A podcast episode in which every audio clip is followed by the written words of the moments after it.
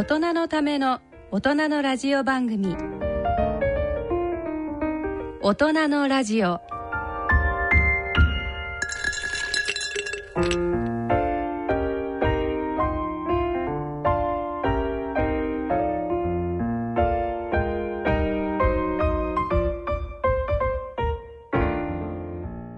皆さんご機嫌いかがでしょうか？坪田和夫です。こんばんは。ご機嫌いかがでしょうか。西澤邦弘です。こんばんは久保田恵里です。第一土曜日のこの時間は「ご機嫌が人類を救う」と題してお送りしています、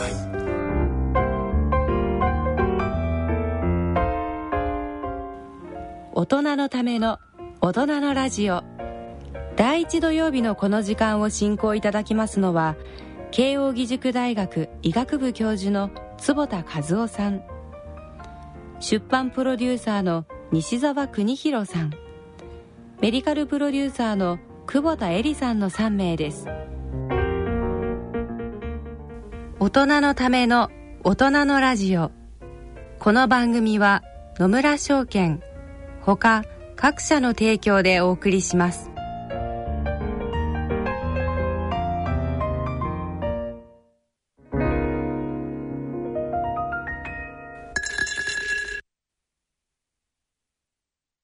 野村。第二の人生に必要なのはお金だけじゃないから。ゆったりとした旅を楽しみたい。健康はもちろん若々しさもまだまだ保ちたい。住まいをもっと快適にしたり相続のこととかもしもの時のことも考えておきたい。セカンドライフのために知りたいことってたくさんありますよね。あなたのハッピーなセカンドライフのために。野村証券の本支店ではさまざまなスペシャリストを講師にお招きして野村のハッピーライフセミナーを開催しています。詳細はウェブで「野村のハッピーライフ」と検索してください。なお当セミナーではセミナーでご紹介する商品などの勧誘を行う場合があります。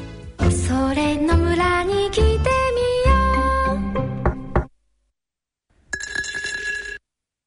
先生。はい。ついにご機嫌ライフも60年を迎えられて、はいおかげさまで。ついにあの60歳になってから初めてのはい。収録ということで、はい。はい。こんにちは。生まれ変わったお気持ちはいかがでしょうか？いやあのー還暦ってね、本当に暦が回るということで、ええ。もう一回ちょっと回れる？だって125歳っつってるから。リボーンとかリバースですよねそうそうなんかいい感じですね。はい。非常に。これからなんかさらに楽しんでいきたいなっていう感じですね。ね。うん。なんか先生はその、当当日というかえー5月。ね17 17日。日。にあの東京のイーノホールでなんかこうミュージカルご機嫌ミュージカルっていう。そっからそうねととぼけてるんですけどね。いやーそうかもう私は伺ったんですけど、もうこの世のものとは思えないゴージャスさというか なんだこれはこんなお誕生日見たことないよって。じゃあちょっとそれ聞いていただきまねしょそうですねそのちょっとね、うん。あの一部を聞いていただきましょハッピーピーポーリブロンガーにお越しくださいまして誠にありがとうございます。ミュージカルが始まる前にシャンパンで喉を潤してご機嫌になっていただこうと思います、えーまずはじめに5月15日で還暦を迎えました、えー坪田先生より皆様への感謝の気持ちを申し込めて特大シャンパンをご用意いたしました。これ開けます。はい坪田教授自らシャンパンを開栓していただきます。はい、ハッピーピープルリブロンガーおめでとうございます。おめでとうございます、はい、それじゃあ乾杯を。ハッピーピープルリブロンガー坪田先生おめでとうございます。乾杯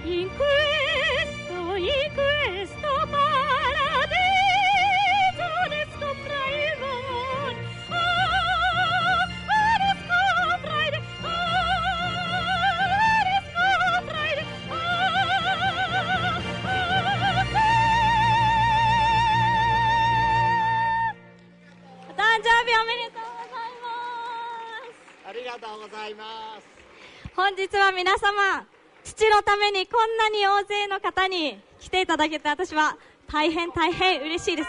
そうです。私は5人兄弟末っ子の坪田美也子です。本日は本当にありがとうございます。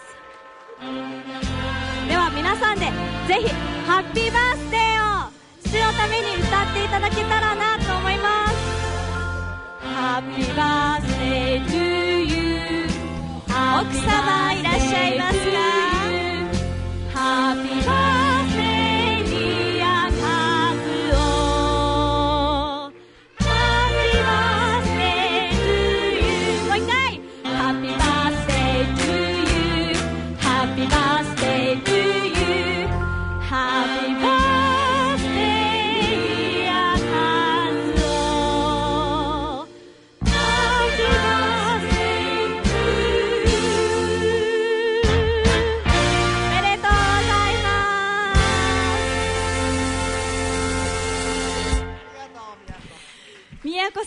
敵な歌のプレゼントありがとうございました。皆いやーもうすごかったですよね先生ね。いや、ありがとうございます。あの、なんかほら、還暦のね、はい。お祝いなんかしたいなと思って、ええ。突然思いついたのよ。ご機嫌のミュージカル作ったらどうなるのかなと思って。えで、作ってみました。で、ご機嫌見るには、はい。やっぱシャンパン飲まないとねと思って、それもなんかそのあれあれ何サイズのシャンパンですか？あれはね、だから。スーパーマグナムより上ですよね。そうそうそう9リッタもうこの このシャンパンは見たことないっていう。コルクがパーンって開いたんですか？すごいあの大変でしたけど。難儀をしてましたけど。でも、あの、ちゃんと開いて、で、みんなでシャンパン飲んでもらって、ミュージカルを見たんで、自分がやりたいことができたので、はい。本当幸せでした。もちろんでもだってそのそのシャンパン以外にもともといっぱいあるんですよ。そうです。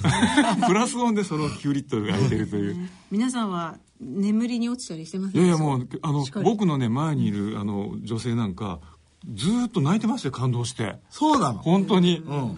みんなすごい。本当にずっと泣いてると思って。へええ。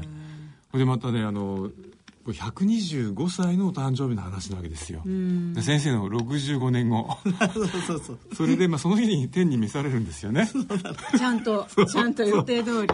それでこうあのーこうミュージカルはね先生のお子様もお二人あのステージに立ってらっしゃって、もう素晴らしいこう歌とかをこうご披露いただいて。ありがとうございます。ね。で、あの、子供、とにかくね、子供が見た時に、あ、ご機嫌にやってていいんだ、楽しくやってていいんだっていうふうにしたいと思ったら、まさにそうで、ええ。子供たちから一番良かったって言われた。うん。それが一番嬉しくて。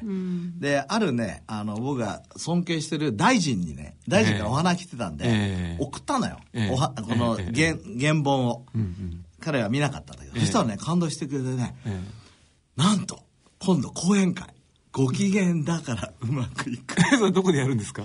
えっ、とね、えー、と豊島区の方かな、へーなんか結構大きい講演会に呼ばれまして。へえあれ嬉しいなとじゃあそこでまたあの少人数連れてってミュージカルの一部やらないといけないかもしれないあそうだね。あそうだね。でもまあ政治家もねご機嫌になっていただいた方がいや本当ですよね。ネガティブな思考ばっかりにね。本当本当。そういやでもそういうのをねお呼びいただいて、特にその人本当に僕がね尊敬してる人なんです。あの嬉しい。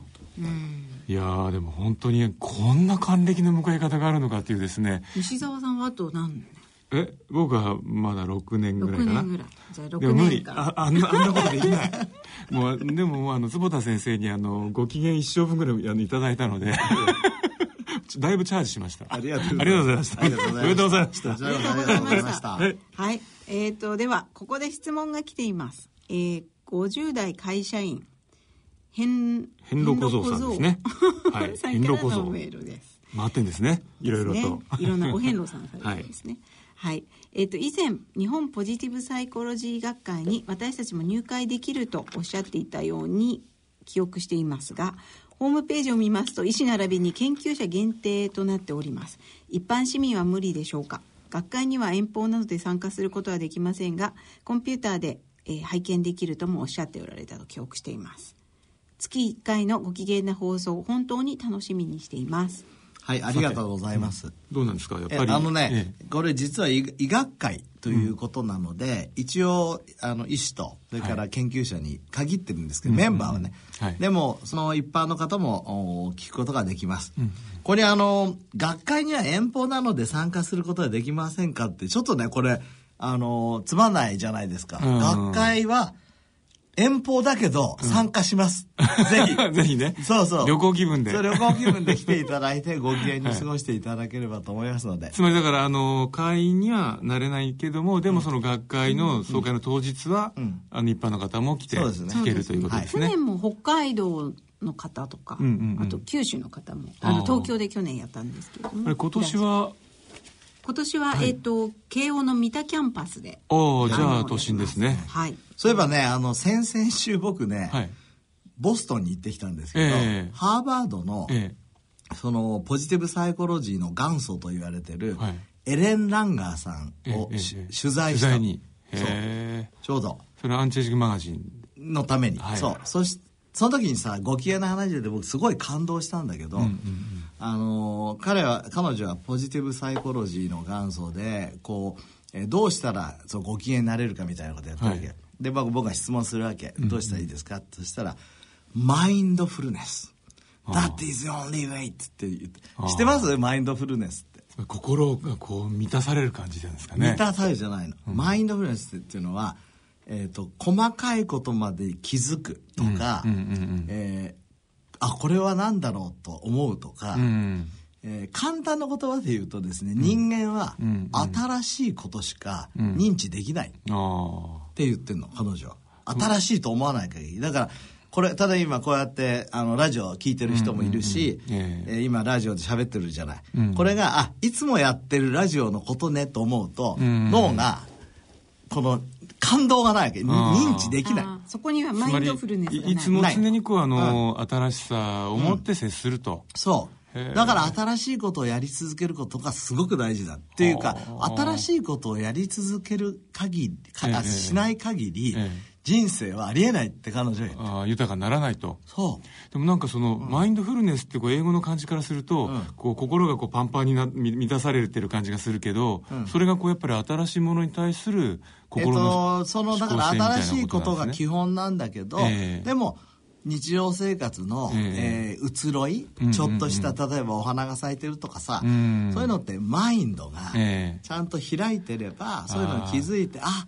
お花が咲いてるなとかあ春が来たなとか、ええ。そういうのがないとええそういうものにも気づけないって言って。つまりこう心のパラがパラボラアンテナだとすればそれがもう一番こう大きな空間を開いてる感じそう開いてる。それから今生きてるこの瞬間はニューなんですよ、え今まで生きてきたあの1秒1時間あー。1日じゃないんですよ。今もう新しい瞬間を常に生きてるんですよ、いや本当にね感動しました、うん本当にそう思いたいね。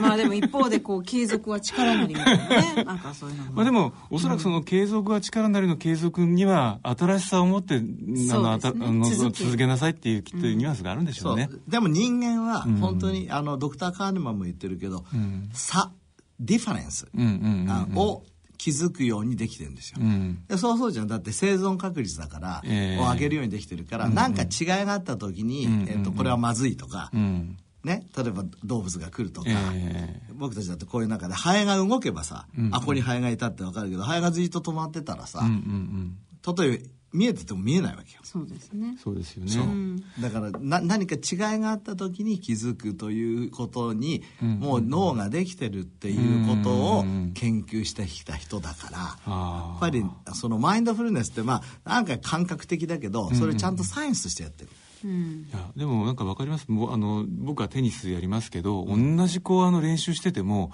やっぱり1か月前と今月とはやっぱあ明らかにどっか違うじゃないですか。そうだね。で1年経ったらもう全くやっぱその同じことをやる時の意識が違う。違うもんね、うん、だからやっぱそれはまさにあの小さいけれどマインドフルネスなのかもしれない。いやなんか西堀さんにはなれないけどね。目の前にいる 目の前にいる二人が新鮮に見えてきたよ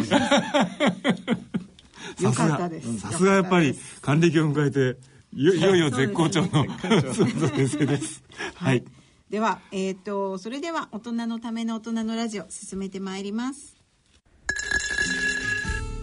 大人のための大人のラジオ健康医学のコーナーです。ここからのこのコーナーでは坪田和夫さんに医学の話題についてお話しいただきます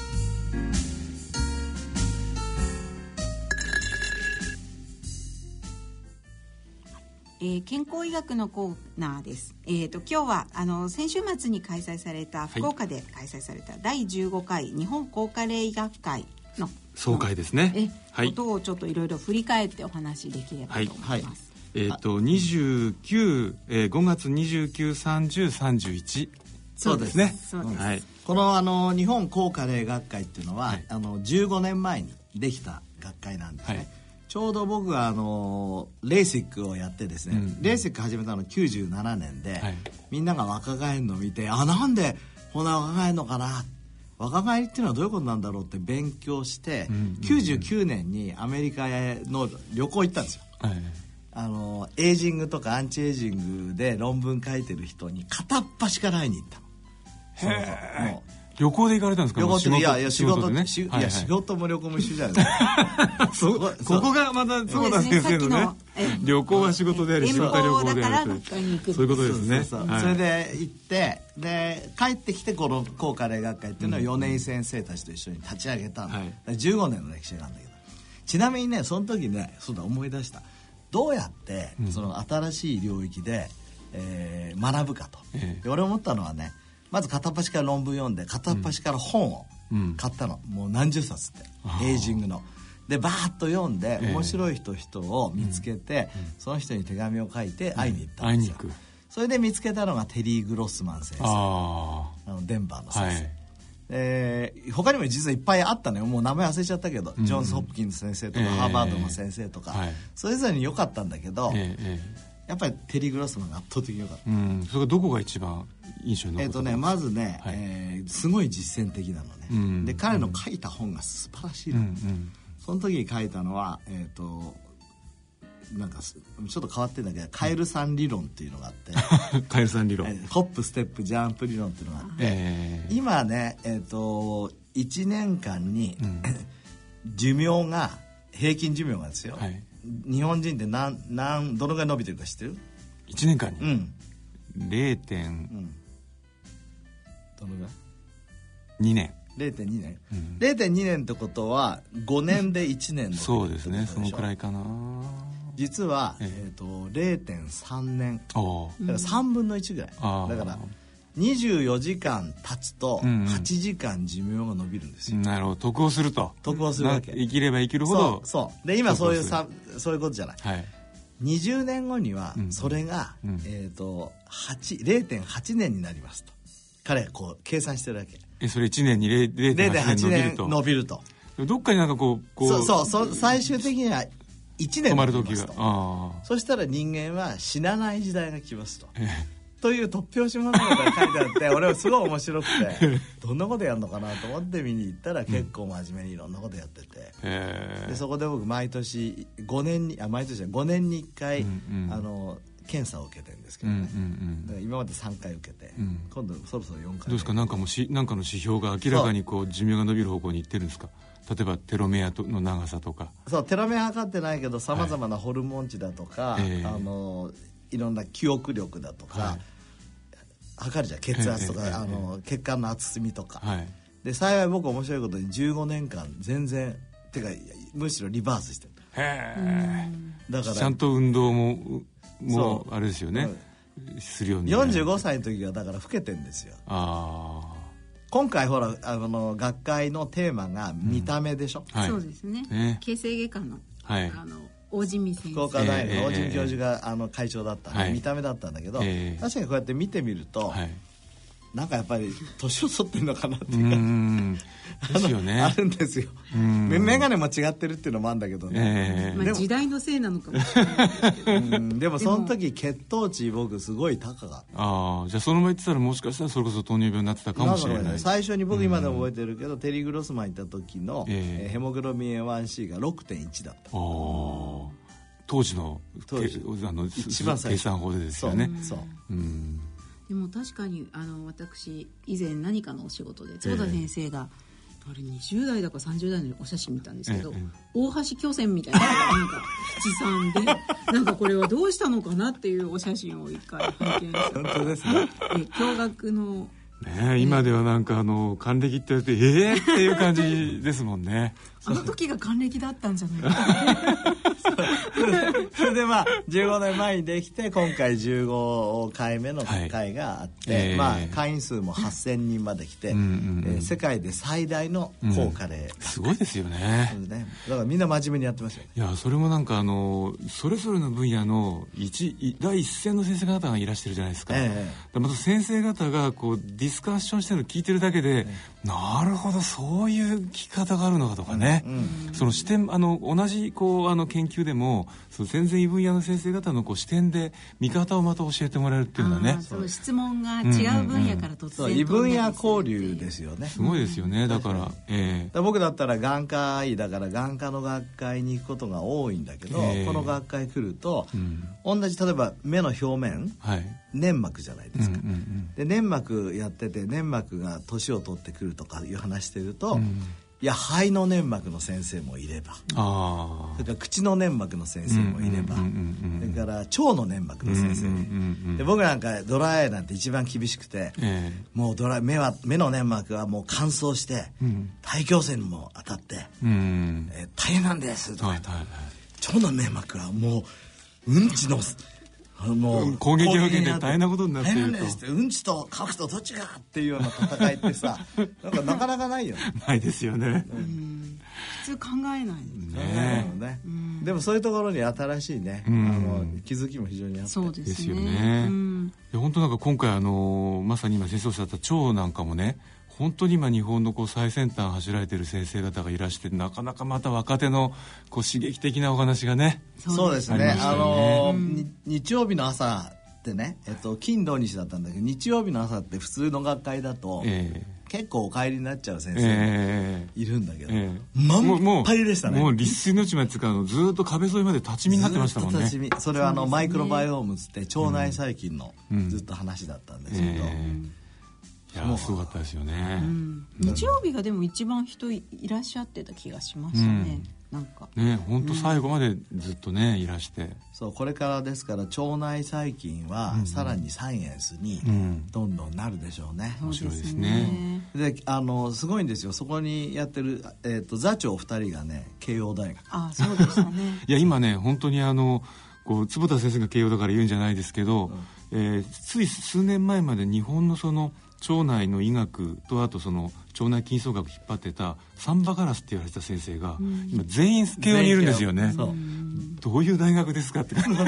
でも本当に早早くこうリクルーティングというかその研究の今すごくホットな分野ですからええね本当に。だから、ね。ネイチャーセルサイエンスに出してるグループみんな慶応に今いですてね。よね。ありがたいですよ、うん、あの腸内細菌のこういうこう遺伝子マッピングみたいな、ええ。ああいうプロジェクトも日本ってす世界一ぐらいなんですか？今。いやあの一時期ちょっと遅れたんですけど今だいぶこうキャッチアップして、あのもう最前線まで来ましたよねやまったぱりあのもともとそのジェフリー・ゴードンってねあの、セントルイスはいにあるワシントン大学の先生なんかがかなりやってたし、そうですね、うん。ハーバードもさやっぱりスタンフォードもすごいから、うん。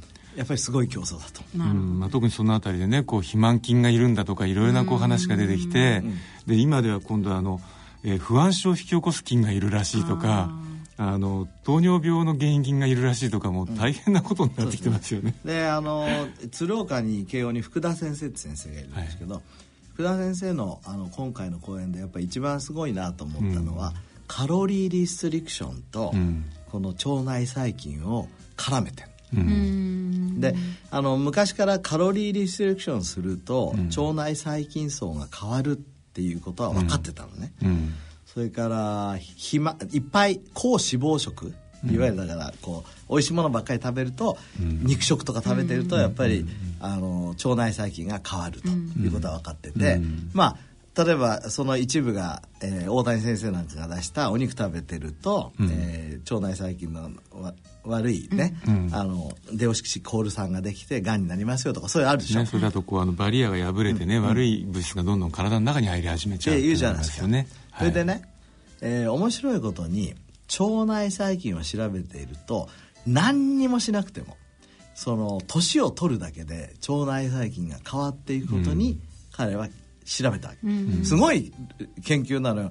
あのネズミをね完全に無菌の中に入れてね、ずっと2年間飼うわけ。絶対外側とあの交流しないように、そうすると何にも変わらないはずなのに年を取ってくると腸内細菌がどんどんどんどん変わってくると、その変わってるものと高脂肪食の腸内細菌がすごい似てると、だからほっとくと高脂肪食食べてないのに高脂肪食食べてるような筋層になってっちゃうでそれがなの筋層にそうそうなんでなぜそうなるかっていうと、吸収能力が年を取ると悪くなっちゃうから結局カスが残ってっちゃうんだって最後の最後まで、それから食べる量が多いと普通の人でも結局吸収しきれないから最後の最後に残っちゃうと、それがいけないんだと。それがつまりこう小腸から吸収されないで全部大腸にダラダラダラダラっと流れ込んできた時にあのとてつもないこう菌のあのこう乱れた状態が起きてしまうそう。だからさすごい確かにね食べたり食べ過ぎるとおならが臭くなったりとかさ、うん。いろいろするじゃん、うん。で僕やっぱり自分の体験からもあれはすごく分かりやすくて、うん。ああそうか食べ過ぎると俺の大腸に、うん。あのもう吸収しきれない栄養物がいってそれが腐敗するのかなとか思うと 食べる量もさコントロールされるよね、ですよね、うん。いやだから特にほら消化できなくなるのってやっぱタンパク質とか脂肪だったりするじゃないですか、そうあのちょっとだけ横にそれていいですか？どうぞどうぞ。あの先週あの面白い研究が出てたんです、あのセルレポーツなんですけど、えええ40%ぐらいのカロリーリストリクションと、えうん。ほぼ同じその寿命延長作用が、うん。なんと低タンパク高炭水化物食で起きたと、うんうんで起き起きてる現象が全く逆なんですよ、うんうん。でそのおカロリーリストリクションあるともちろん全体的にダウンしてきますよね、うんうんで炭水化物食にすると,、ん。あの食いあの食欲も上がって、ん。エネあのエネルギー消費量も上がって、うん。呼吸症があのいい状態になると、そう考えるともしかしたら、その吸収がいいじゃないですか炭水化物は私たち、うん。うん。あの人間は、うん。そこで無駄にこう大腸の上に流れ込まないような状態あでーそれな何の動物でやってんの？それはあのマウスでやってるんですけど、はそれは面白いですね。だからそういうことからするとまた新しい視点が出てくるそうですよね。食事でもね。そう。それからやっぱりタバコもさから吸っちゃいけないっていうけどその理論が分かってるとやっぱり吸わなくなるじゃないですか、うん。僕も高校生から吸っててさ、はい。大学医学部入ってあ先生吸ってた時期あったんですか？僕高校2年生から吸ってたんですよ。ああ 不良ですね不良。で大学2年生まで吸ってたんで不良だったんだけどやっぱり医学部で勉強してあの汚い肺を見せられてさうん。やっぱりがんの可能性とか言われるとええ。だんだんやめるわけじゃないですか。うん。うんうんだからこれ食べ過ぎもさうん。ああいうなんか画像で見せてくれるとさそっかって思うよね。これは腸大腸大変なことになってるよねって感じがしますよね。それは一つの大きなテーマでしたね。そうですはい。ね、人気がありましたね。そうですね。はい。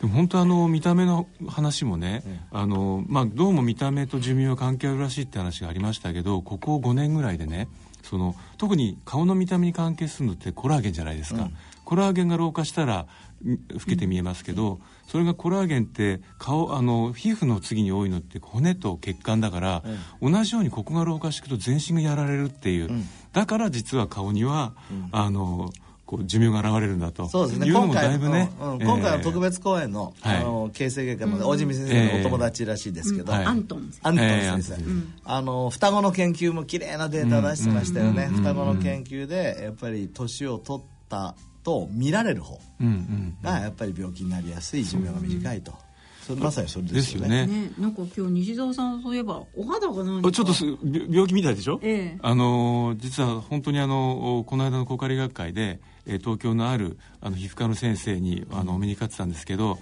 ちょっとせっかくだからってあの昨日お話しに行ったんです、え。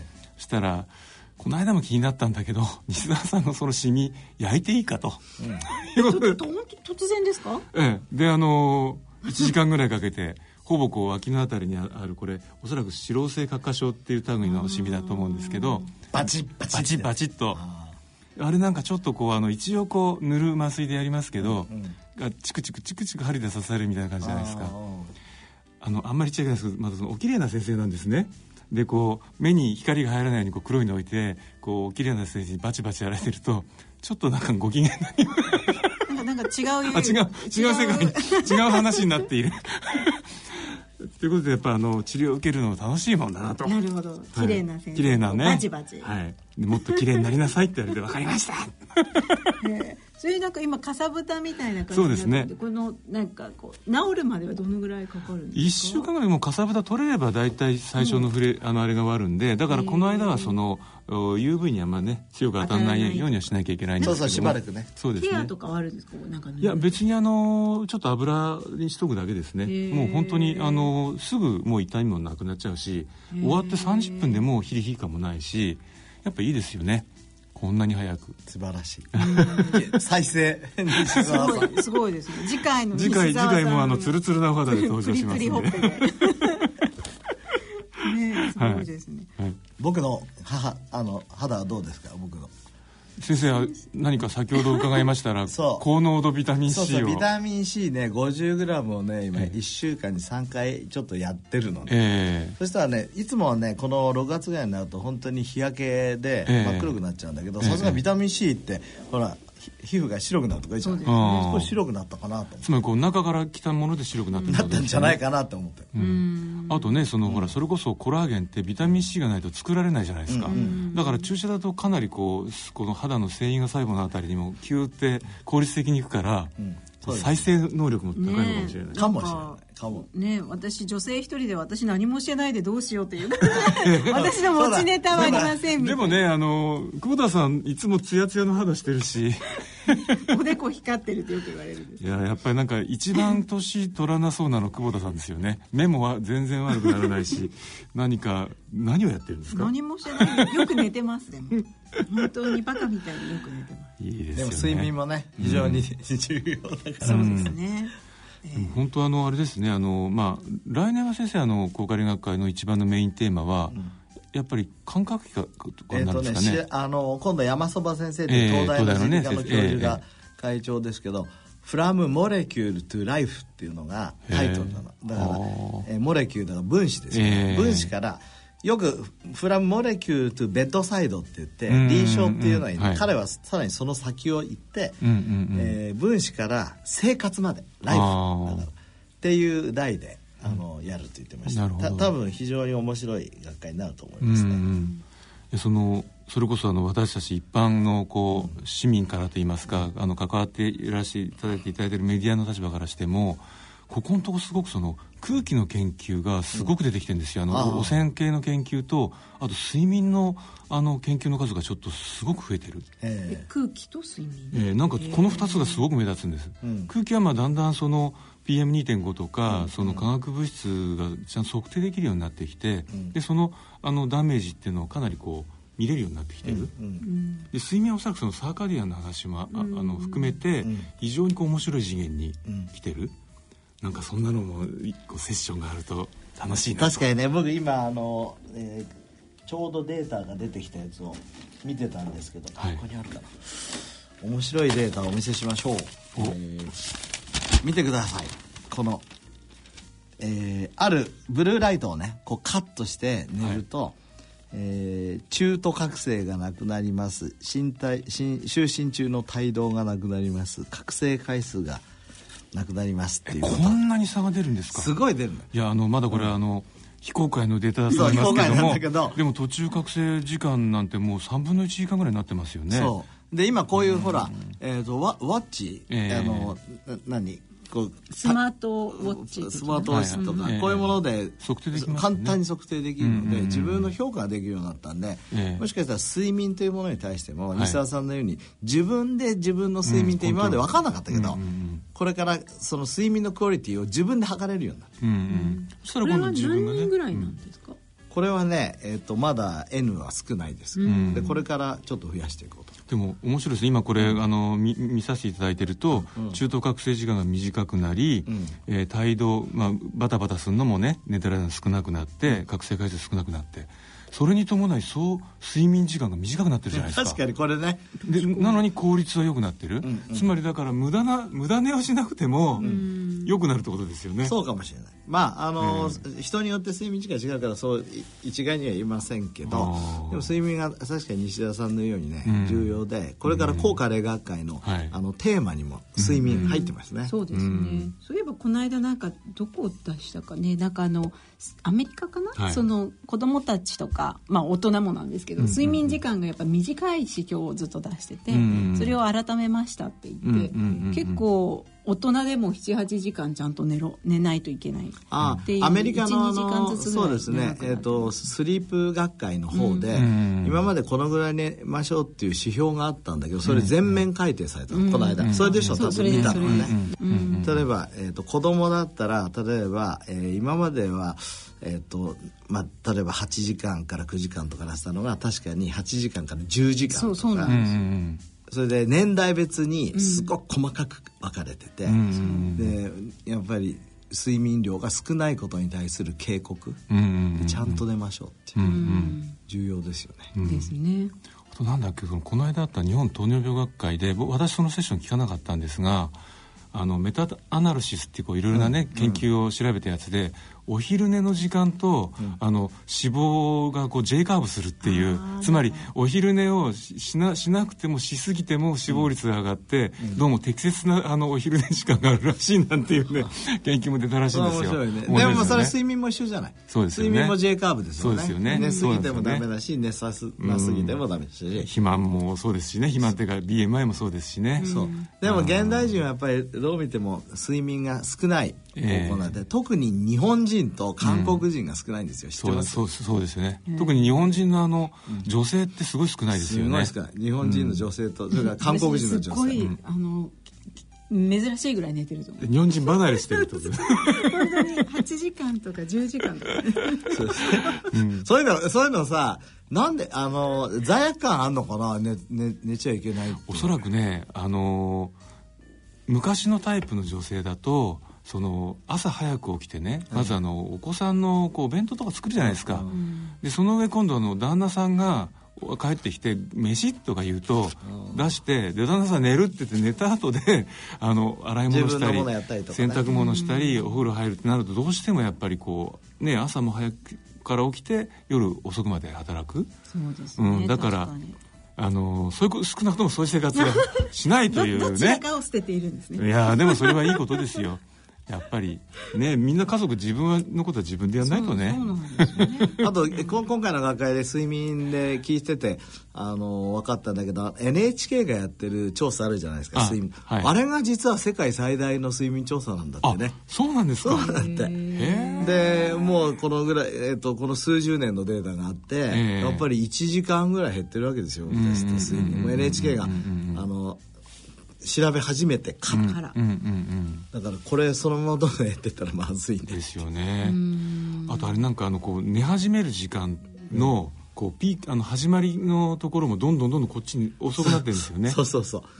大体さ、いや今から考えると考えられないけど、40年前から10時に寝てる率って8割ぐらいね、そうそうそうなんですよ。12時過ぎて起きてる人なんかいないいないいないのよ。それ ちょっとそれ数十年前よ。うん、ほほんのちょっと前、ほんのちょっとじゃないけど。まあまあ私がちっちゃい時とか。そうですよね。うんうん、でも今10時に寝てる人の方が少ないそうそう、ね、私ぐらいですね。いやいずれにしてもなんかあれですね。やっぱりこうあのアンチエイジングネタは学会などだけになんかあらゆる方向に広がりますね。ね。これはだから高カレー学会はそしてあの僕この間理事長講演でもさせていただいたんだけど、はい、やっぱりサイエンスでありそれを実践するサイエンスと、うん、そういうふうに位置づけてるので、うん、こう睡眠がある程度取らなきゃいけないとなったら、うん、それをどうやったら取るかじゃない。だからリスナーの方も、あそうかえー、睡眠はとった方がいいんだな。だけじゃなくてそれ、うん、自分がさどのぐらい、ね、寝てて、はい、やっぱり7時間から7.5時間寝てなかったら、うんうん、やっぱり寝た方がいいんですよ。そうですよね。あとはその原因寝られない原因は何かってことをちゃんと考えた方がいいですよね。そうです、うん、で僕あの医学部の学生にね講義する時にねやっぱりみんな言ってんのそんな寝てたら、うん、その勉強できなくなっちゃうと、うんうんうん、勉強できなくなっちゃったらやっぱり収入も上がらないと、うん、みんなそういうふうに思ってんだよ、うんうんうん、だから睡眠を削ってでも勉強するとか睡眠を削ってでも仕事するって。まあ今はそういうの分かるけど、うん、そこら辺のところを変えない限り難しいような気がする。ですよね。でもおそらく睡眠削ってややってるってことは、うん、完全な定着があんまり良くないから、うん、もう一度同じことを繰り返して学んで、うん、つまりこう非効率な時間が 使える可能性もあるわけですよね。長期的に見たらねやっぱり、そのこう糖尿病になりやすくなったりとそうですね。かがんになりやすくなったりとか、うん。ね、だから人生そのものが短くなっちゃう。そう本当ですよね。だからそれは本当に必要なんだと思って、やっぱりやっていく。うん。運動もそうですけどね。そうですそうですね。ねうん。そう。で運動はといえばはい。あの高カレー学会2日目の朝ですか、ってことはあれですね。ここから続いてはスポーツのコーナーですね。スポーツのコーナーに そのまま入りた続いていますけれども。はい。はい大人のための大人のラジオ。スポーツのコーナーです。あのマラソン大会がありました。ああありました。であの、はい。福岡の私初めて行ったんですけど、うんうん大堀公園うんうんうでん。すごい素敵な公園なんですね。ああ。で私ちょっと準備とかのあたりも見たかったので、はい。朝5時半とか6時ぐらいにはもう現場行ったんですけれど、ええ。もうすごい人が歩いてるんですよで土曜の朝がこんなに人がいるなんてっていうぐらいあの皇居の日ではない結局スタートは何時からだったんですか？えっと、スタートしたの7時なん7ですけど時ですよね、まあ、スタッフそうか。通りでなんかあの私あの土曜日の朝8時からのモーニングセミナーの座長をやらせていただいたんですがなんで一枠しかこの時間にセミナーないんだろうと思ったら、ねみんなジョギングしに行ってたんだ。そうなんです。で大堀公園本当に素敵なところでで私は参加はしないでですね、ええ。気持ちよく一人でええ。一周して帰ってきたんですけど、ええ。でその時にあの、えーとまあ、走る人は走ってはい。でアンチエイジングでこう恒例のこれマラソン大会なんですけどうん。毎年優勝される先生が今年も優勝してえ5キロを18分ぐらいかな。16分とか。早いですよね。本当にお早い、うん早い早い。うんそう。僕一番最高でも24分17秒。なかなか24分切れない。そう。で今回は30分で走れる人っていうのだったので、結構ハイレベルな戦いでですね、であのそちなみにそれ何歳ぐらいの方なんですか？そのずっと優えー、とその勝されてる方は結構道後お年ちゃんと聞いたことないです。多分40代前あ半とまだか半ばあのお若い若い先生ですね。ですなるほどなるほど。そうで一方でなんかちょっとそこまで走らないよっていう、うんうんあ方たち向けにスロージョギングっていうのがありまして、あの福岡大学の田中先生ですよね。もう田中先生やっぱもうスロージョギングといえばって田中感じですよね。先生、はいそう。そうあの有名な本書かれてますもんね。そうですね、先生なんか何冊も読まれてそうそう。田中先生のファンなんで。ええ。あのそれで一回講演会にも来ていただいたことあるし、まあ、ええ。今回の学会でもお会いさせていただいたし、そうですね。で私は結構田中先生のこのスロージョギングでこう、うん。うんニコニコ走れるあニコニコ笑って走れるペースで走ろうみたいなのはうんあの私こう必死に走ったりするの嫌いなのあでー。ちなみにこうあの初めて聞くリスナーの方々向けはい。にそのポイントをちょっとそうですね、ええ。っとスロージョギングのポイント、えっと1ニコニコペースで走る。えうんで初心者は時速4から5キロなので、うん。まあほぼ早歩く。そうだね。あほ,、うん。ほぼあの歩く速度ぐらいですよね。そうですね、うん歩く速度だけど走る。走ると、うん、でこあでこれがまた面白いんですよね、うん。2番目。足の指の付け根で着地。うんうんうんうん。うん、昔の日本人の歩き方ですよね。そうですね。あのナンバー歩きとか。そうそう。まあもちろんそれ人類の基本の歩き方だよですね。ねうん、ベアフットの歩き方、えで3、えー顎を上げて目線は遠方に。うん。顎を上げることで背筋もしっかりえ伸びる。ああよくなんか顎を引いてややれっていうけど違うんですね。それは真面目なパターンなんだねそうですそうするねとあと先生あれですね。ブルーライトもいっぱい入る。いいですね。確かに朝からこそううそう。見上げる感じ。4口を開けて呼吸は自然に。うん。51日の目標は30分から60分。うん。えー3分かける10分のように小分けでもいいですようん。というのが、まあポイント。そうそれで、えー確かさなんかあの走って辛さって20段階に分けるやり方があって、うん。でも本当に死にそうなぐらいが20だとするじゃない、うんと18ぐらいが、えーまあ、厳しいとか、うんうんそうすると彼が言ってるのは12ぐらい？だからああの本当にずっと隣の人と話をしながらでも、うんうんやはりできるぐらいなものをずっとやっていくのがいいんですよと、うんうんうんうん。俺どっちかっていうとねあのタイムにこだわる方なので。い ややりすぎちゃう。そうやりすぎちゃうのでちょっとそこはねあれだったんだけどでも僕腰痛めたんで、田中先生のことをもっと聞いてればよかった。反省。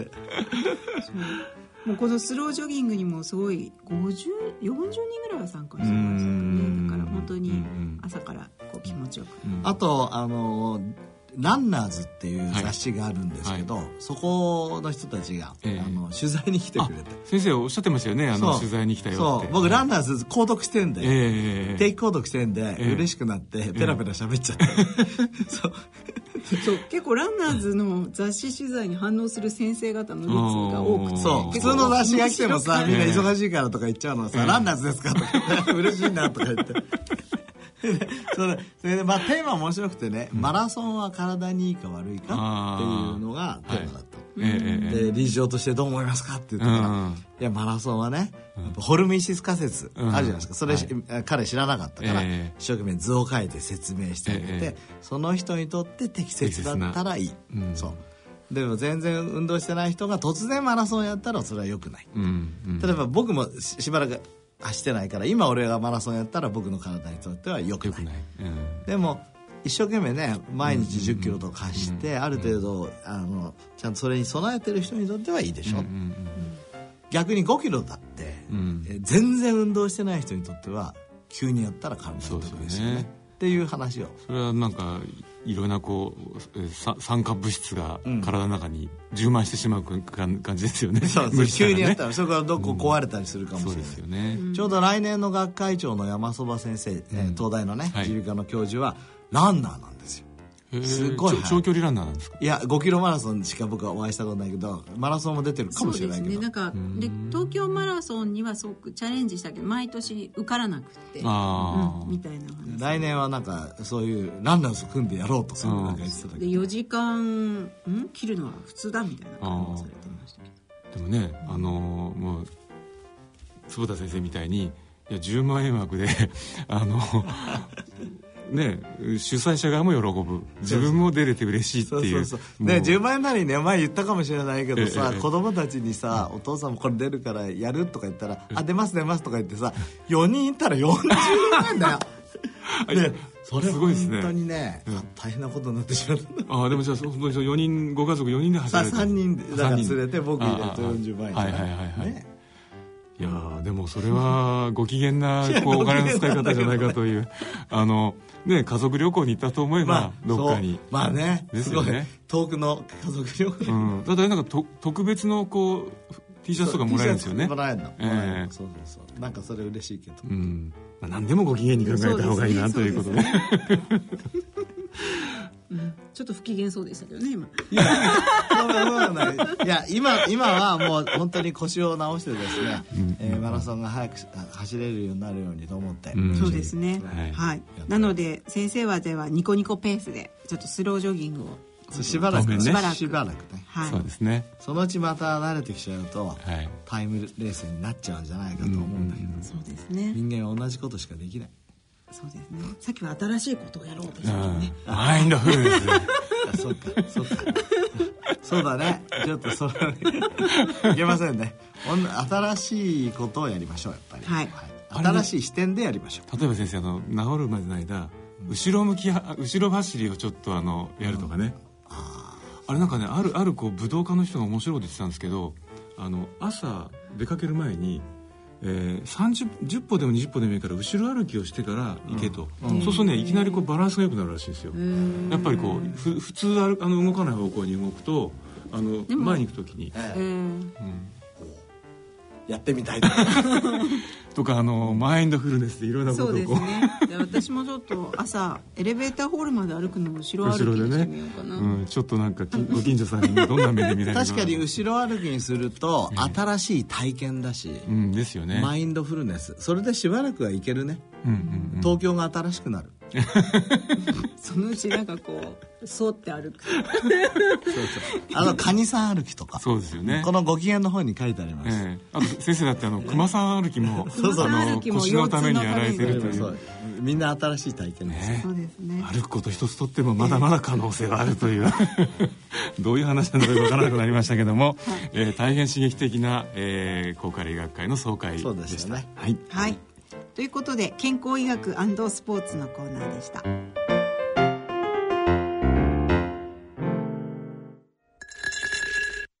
野村ちょっと気になるお金の話。今回は定年退職後の健康保険です。あなた、そろそろ定年だけど、健康保険はどうなるの？日本という国は国民皆保険だから必ず入らないと。選択肢は3つ。1つ目は？健康保険の任意継続。2年間だけ前の会社の憲法に加入することができるけど、退職日の翌日から20日以内に申請しないとダメなんだ。2つ目は？国民健康保険。3つ目は？子供や配偶者など家族の非扶養者になる。ああ、こりゃいいや。いっそお母さんの扶養家族になろうかな。そうですね。もともとあなたはうちではいらない。つまり、不要な人ですからね。お金に関するご相談は、お近くの野村証券へどうぞ。それの村に来てみよう大人のための大人のラジオ今晩の大人のラジオはいかがでしたでしょうか？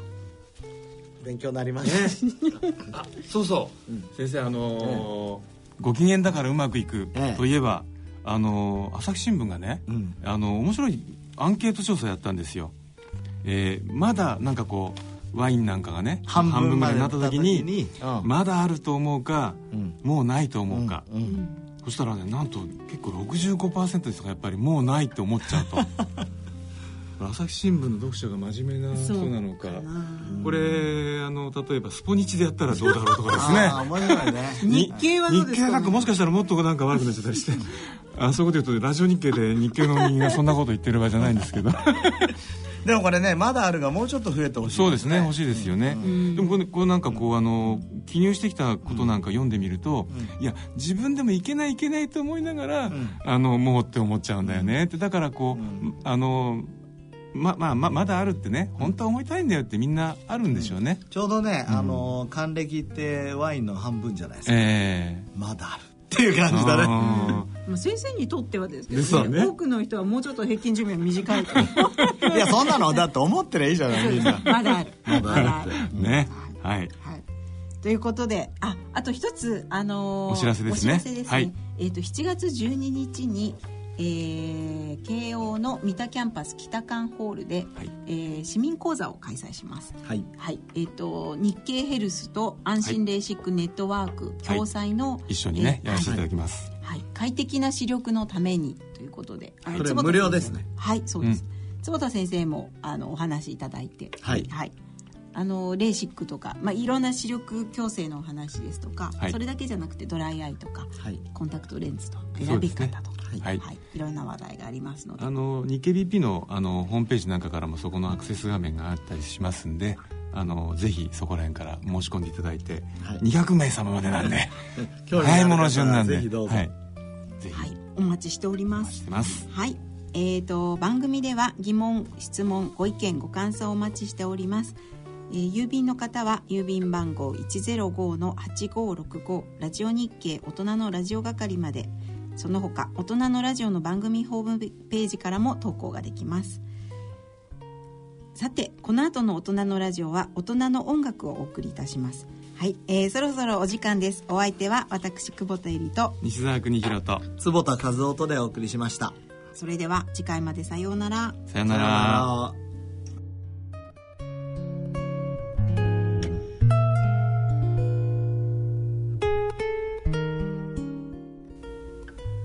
大人のための大人のラジオこの番組は野村証券ほか各社の提供でお送りしました。